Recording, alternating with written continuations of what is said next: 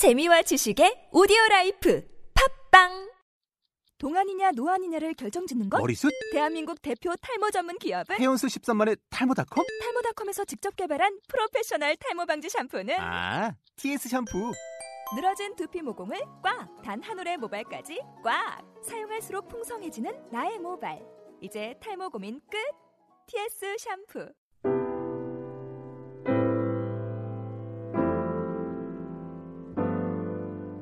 오늘의 말씀은 요한복음 6장 14절에서 21절까지의 말씀입니다. 말씀은 김재홍 목사님께서 전해주시겠습니다. 네, 어제 오병이어의 기적이 있었습니다. 네.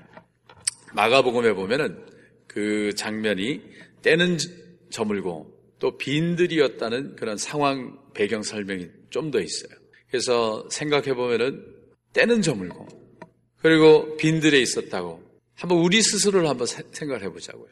우리가 때는 저물고 빈들에서 이제 때거리를 해결해야 하는 먹을 건 없고 빈들이라는 의미가 뭡니까? 나다, 나다를 주워 먹을 만한 곡식도 없다는 거잖아요. 빈들에 아무것도 없는 거예요. 또 때는 저물었어요. 이제 날이 어두워지면서 어디 갈, 무엇을 구하러 갈 수도 없는 상황입니다. 그렇게 힘든 상황에서 주님께서 오병이어로 하늘을 향해서 축사하시고 그리고 5천 명이 먹고 남는 놀라운 역사가 있었습니다. 이 먹는다는 문제, 이 먹고 산다는 문제는 우리 삶의 기본입니다, 사실은. 그게 해결이 되지 않으면 우리 늘 불안 가운데 있게 돼요. 두려움 가운데 있게 돼요.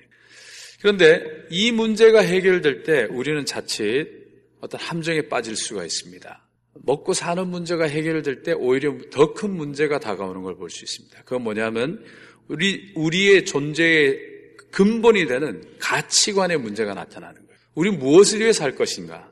또 무엇을 따라 살 것이냐 하는 인간에게만 적용되는 가치관의 문제가 나타납니다. 사자나 호랑이나 어떤 동물의 세계에서는 그야말로 먹고 배부른 것으로 모든 것이 상황이 종료가 됩니다. 심지어는 사자는 사냥이 끝나고 난 뒤에는 잠자기 바빠요. 그 다음에 양, 양이 지나가든 뭐 사슴이 지나가든 자기하고 상관이 없는 거예요. 그러나 사람은 다릅니다. 사람은 먹는 문제가 해결되는 것을 끝이 나는 게 아닌 거예요. 근데 오늘 우리 상황 가운데 보면은 주님께서 그렇게 놀라운 기적을 베푸시고 또 그 당시 2000년 전에 그 광야의 생활이라고 하는 것이 얼마나 핍절했겠습니까? 얼마나 결핍이 많았겠습니까? 그런 결핍을 채워주신 주님을 봤을 때 사람들이 오늘 14절에 보면은 사람들이 보고 말하되 이는 참으로 세상에 오실 그 선지자라 하더라. 사람들은 다 자기들이 생각하는 개념이 있어요. 선지자라 하더라. 사람들은 아 선지자가 오면 문제가 해결되고 우리 생활이 개선되고 또 우리가 더 풍족해지고 그래서 더 윤택한 삶을 살게 해주고 또 독립이 되고 정치적으로 부강한 나라가 되고 이것을 꿈꾸던 거였습니다. 그래서 같은 낱말 선지자라는 말도 다 각각 자기식으로 받아들이는 겁니다. 자기식. 그 우리도 보면은 하다못해 떡국을 먹을 때도 자기가 먹는 식이 있잖아요. 그죠? 뭐 소고기가 안 들어가면 떡국도 아니라 그러고 또 소고기가 들어가면 떡, 이게 떡국이냐 그러는 사람도 있고 다 달라요. 예전에 그 윷놀이를 한 적이 있었는데 윷놀이를 해보니까 도로 갔다가 빠꾸도가 돼가지고 퐁당했어요. 여기까지 다 비슷하잖아요, 그죠? 근데 그 다음에 나는 게 빠꾸도로 퐁당한 건 빠꾸도가 아니면 나지 않는데요. 어, 그래가지고 그렇게 막 얘기를 하니까 이미 싸움이 나더라고요. 아예 빠꾸도로 들어가더라도 뭐든지 남으면 된다.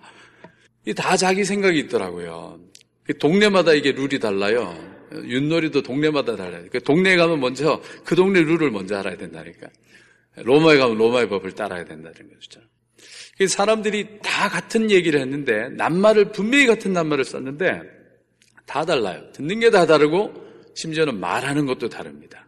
분명히 아 그랬는데 어라고 나가고 오라 그랬는데 우라고 나가고 다 다릅니다. 왜냐하면 자기가 생각하는 기준이 있거든요. 자기가 생각하는 해석이 있다는 거예요. 해석. 근데 오늘 우리 이 본문 속에 보면은 선지자에 대한 해석이 이때의 사람들은 자기들의 윤택함을 주는 그 무- 누군가였어요. 슈퍼맨과 같은 사람이었다는 거죠. 근데 따지고 보면 우리도 오늘날 그런 마음, 그런 해석의 주님이 많습니다. 우리 각자의 주님이 다 달라요. 우리가 섬기는 주님이 다 다릅니다. 그, 그 가운데 보면은 우리는 어쩌면 어떤 주님을 섬기고 있는가? 또 내지는 여러분 우리에게 주님은 누구이신가? 그래서 주님께서 너희는 나를 누구라 하느냐? 라고 묻지 않으세요. 그죠? 제자들에게 주님이 과연 어떤 분이십니까? 여러분이 생각하는 주님은 어떤 분입니까? 여러분 생활 가운데 무엇을 주는, 주- 주는 분입니까? 문제를 해결해 주는 분입니까? 또 아니면 풍요를 갖다 주는 분입니까? 또 아니면 문제를 해결하는 해결사이십니까? 또 필요를 채워주는 충족사이십니까? 대개는 우리는 보면 필요를 따라서 우리가 주님을 찾고 부르고 또 심지어는 주님을 부릴 때가 많습니다. 와서 이 문제를 해결하는 거죠. 그렇기 때문에 주님께서는 그걸 해석을 이렇게 15절에 이렇게 하십니다. 그러므로 예수께서 그들이 와서 자기를 억지로 붙들어 임금으로 삼으려는 줄 아시고 다시 혼자 산으로 떠나가시느니라. 왕으로 억지로 삼아서 왕 노릇을 만드는 거예요. 왕 노릇. 우리가 주님을 왕이다. 우리가 주님을 임금이시다. 우리가 그리스도를 주님이시다. 이렇게 얘기하지만 어떻게 보면은 주님 편에서 보면 억지로 붙들려 임금 노릇을 강요당하는 우리 소원을 다 들어줘야 되는 그런 지니와 같은 요술사 지니와 같은 그런 입장이 될 때가 많이 있습니다. 근데 주님은 그런 분이 아니시라는 거예요. 주님은 이 땅에 분명히 왕으로 오셨습니다. 분명히 임금으로 오셨습니다. 그러나 우리가 알고 있는 그런 임금으로 오시질 않으셨어요. 주님은 마국간에서 태어나시고 아주 어, 볼품없이 크시고 아무것도 없는 가정에서 자라시고 그리고 또 그리스도로 우리 가운데 말씀하시고 우리 가운데 함께 하시고 그러나 마지막에 십자가에서 돌아가셨습니다. 근데 우리가 알고 있는 왕의 모습은 어떤 겁니까? 화려한 궁정에서 멋진 교육을 받고 그리고 용맹스럽고 모든 사람을 압도하고 그리고 부릴 수 있는 그런 모습이 왕이 아닙니까? 근데 우리 주님은 그런 우리가 아는 개념을 다 깨뜨리고 오셨어요. 분명히 왕으로 오셨어요. 그러나 그 왕은 겸손하시고 또 자기를 비우시고 그 십자가가 우리의 모든 상징입니다. 십자가를 통해서 우리 주님의 메시지가 거기 다 담겨 있습니다. 그러나 허무함으로 끝나는 십자가가 아니라는 거잖아요. 십자가 뒤에 뭐가 있습니까? 부활이 있잖아요. 부활. 다시 살아난다는 거예요. 근데 부활을 누가 다 사람들이 알았습니까? 아무도 몰랐습니다. 그 십자가를 전하는 자에게 믿지 않는 자에게 십자가는 미련한 도라 그랬습니다. 거치는 돌이라 그랬어요. 넘어진다는 거예요. 그러나 우리는 십자가를 붙듭니다. 이 땅에 왕으로 오신 주님, 겸비한 왕으로 오셨고 또 우리 가운데 섬김을 보이기로 주로 오셨고 우리가 알고 있는 모든 세상의 논리를 다 떠나는 거예요. 우리 세상의 논리는 생산성입니다. 조금 넣어서 많은 걸 뽑아야 됩니다. 그런 사람일수록 타고납니다. 그리고 압도하는 사람이 되기를 원합니다. 주님 그런 사람을 원치 않는 거예요. 주님은 이 땅의 삶을 하나님의 뜻에 순종하는 자들을 원하시는 겁니다. 어느 날 저도 이렇게 운전을 하고 가다가 한 번씩 생각해 볼 때가 있습니다. 너무 막 일이 많고 어, 부담감이 오고 또 내지는 해야 된다는 어떤 의욕이 넘칠 때 한 번씩 생각해 봐요. 내가 이러다 정말 떠나면 세상 떠나면 내가 지금 이렇게 근심, 염려, 걱정하는 것들이 과연 무슨 의미가 있을까? 무슨 의미가 있을까? 작년에도 우리 젊은 사람들이 갑작스런 하나님의 부르심을 받고 떠난 경우들을 볼 때 그 다음날도 여전히 해는 뜨더라고요. 그 다음, 여전히 그 다음날을 해는 뜨고 세상은 돌아가고 그 떠난 사람의 존재는 어, 기억되지 못하게 되더라고요. 세월이 지나면서. 그 사람만 기억되지 못하겠습니까? 저도 기억되지 못할 거예요. 저만 그렇겠습니까? 우리 모두 다, 다 마찬가지. 우리가 지금 그렇게 소중하다고 생각하는 것들이 그렇게 중요할까요? 그렇게 중요할까요? 우리가 한 번씩 질문해 볼 필요가 있습니다. 허무해지자는 뜻이 아니에요. 그러면 그런 질문 끝에 우리가 닿게 되는 것은 우리 갈 데가 있다는 것이고 우리가 따라야 할 기준이 있다는 거예요. 그건 주님이라는 거예요, 주님. 우리 하나님. 하나님과의 관계성 속에서 우리 삶이 풍요로워질 수가 있습니다.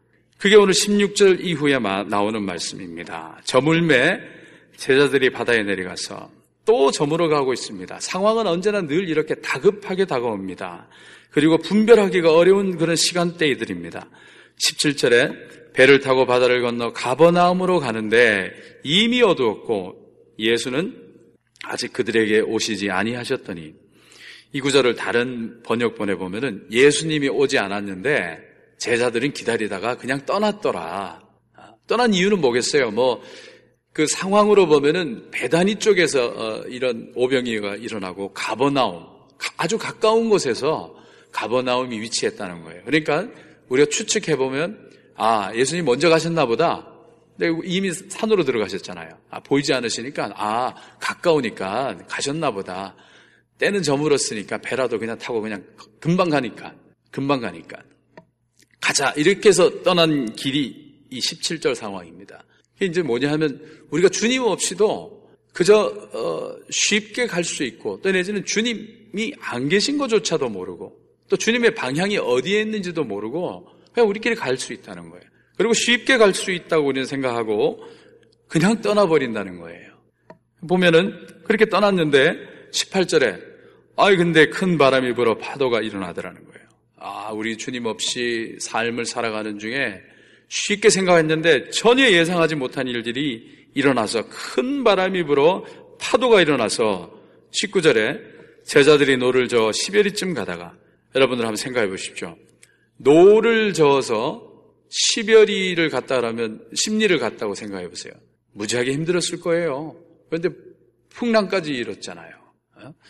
그냥 잔잔한 호수, 갈릴리 호수인데 그게 바다라 그러는데 아, 그걸 지나가는데 이렇게 풍랑이 쳐서 힘든 상황, 그런 힘든 상황 속에서 누가 저기서 오는 겁니다. 그분이 예수님이셨어요. 예수께서 바다 위로 걸어 배에 가까이 오심을 보고 두려워하거늘 도대체 이런 상황 속에서 사람이 걸어온다는 것이 우리가 상상할 수 없는 일이잖아요. 상상할 수 없는 일이잖아요. 그 자기 우리 경험 속에서만 해석이 되는 거예요. 저건 유령이다. 아, 저건 유령이다. 우리는 경험 밖의 것을 경험할 수가 없습니다. 그럴 때 우리 경험 안에 갇혀 있을 때 20절에 이 시대 내니 두려워하지 말라. 내니 두려워하지 말라. 내니 두려워하지 말라. 우리 주님은 왕이십니다. 주님은 우리 임금 되십니다. 그러나 그분은 자애롭고 사랑이 많으시고 우리 가운데 겸손함으로 언제나 오시는 그 그런 왕이십니다. 그런 왕께서 하시는 말씀이 내가 왔으니 두려워하지 말라는 거예요. 내가 왔으니 두려워하지 말라. 그 우리 삶 가운데도 우리가 쉽게 출발하고 우리가 쉽게 만들고 또 우리 능력으로 다 될 거라고 생각하고 떠났던 길 중에 얼마나 큰 바람을 만났습니까? 아, 우리가 모든 걸 다 할 것만 같았는데 파도가 얼마나 쳐왔습니까? 또 우리가 가는 길에 여전히 생각지 못한 풍랑이 입니다. 그럴 때 우리는 무엇을 생각하십니까? 내니 두려워하지 말라. 우리 주님께서 늘 같이 계신다는 겁니다. 동행하신다는 겁니다. 동행하시는 주님조차 우리가 깨닫지 못하고 옆에 계심을 우리가 알아채지 못하고 우리끼리만 있다는 나 혼자만 남았다는 그 두려움, 절망감 그리고 그 어리석음 그것들이 우리로 하여금 더 깊은 두려움에 그리고 더 깊은 불안감으로 몰아간다는 거예요. 근데 그럴 때 우리가 귀를 열고 눈을 열고 마음을 열고 또 우리가 초점을 맞추어서 우리 모두가 주님을 보게 되시기를 주의 이름으로 축복드립니다. 우리 주님은 계십니다. 우리 주님은 어떤 상황에도 우리와 함께 계시는 줄로 믿습니다. 그렇기 때문에 우리가 그분을 향해서 내 입술을 열어 고백할 때, 또 그분을 모셔드릴 때, 그때 우리 주님께서 모든 것을 잠잠케 하시는 거 봅니다. 결국 오늘 21절에 보시면 이에 기뻐서 배로 영접하니 배는 곧 그들이 가려던 땅에 이르렀더라. 내니 두려워하지 말라.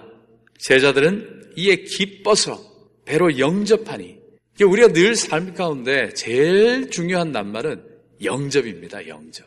기쁘게 받아 모신다는 거예요. 아유 주님 오셨습니까? 아유 주님이시군요. 어서 배로 올라타십시오. 우리와 함께 해 주십시오. 또 저희 삶 가운데 함께 해 주십시오.